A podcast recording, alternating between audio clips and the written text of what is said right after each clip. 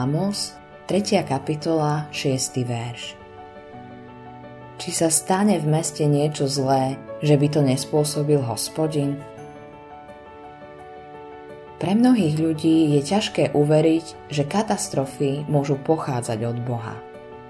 Myslia si, že je to diabol, alebo oni sami, kto je za všetkými zlými vecami, ktoré sa stávajú.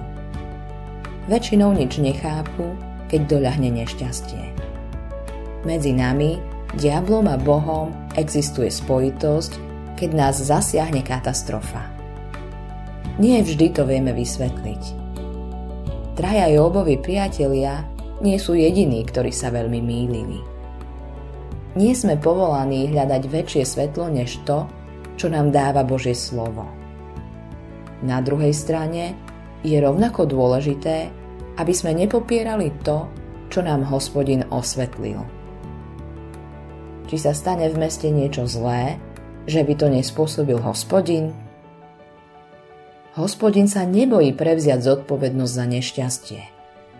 Aj keď nemôžeme alebo nemáme hľadať dôvod, Boh nás nevychováva a netresta bez dôvodu. Boh nekoná náhodne. On je svetý jeho svetosť sa zjavuje v hneve proti všetkej bezbožnosti a neprávosti.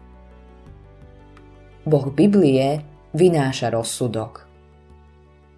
Urobí to v posledný deň, ale robí to aj v týchto dňoch. Chce nás naučiť, že hrešiť je veľmi nebezpečné. Niektorí ľudia si myslia, že Božia láska znamená, že hriech nemá následky. To nie je pravda zabudli, koľko stál Boha hriech na Golgote. A Boží postoj sa nezmenil. Žijeme vo svete, ktorý je na pokraji katastrofy. Nie je to preto, že ľudstvo vynašlo strašné ničiace zbranie. Je to preto, že sme zhrešili proti Bohu a žiadny národ nezostane nepotrestaný.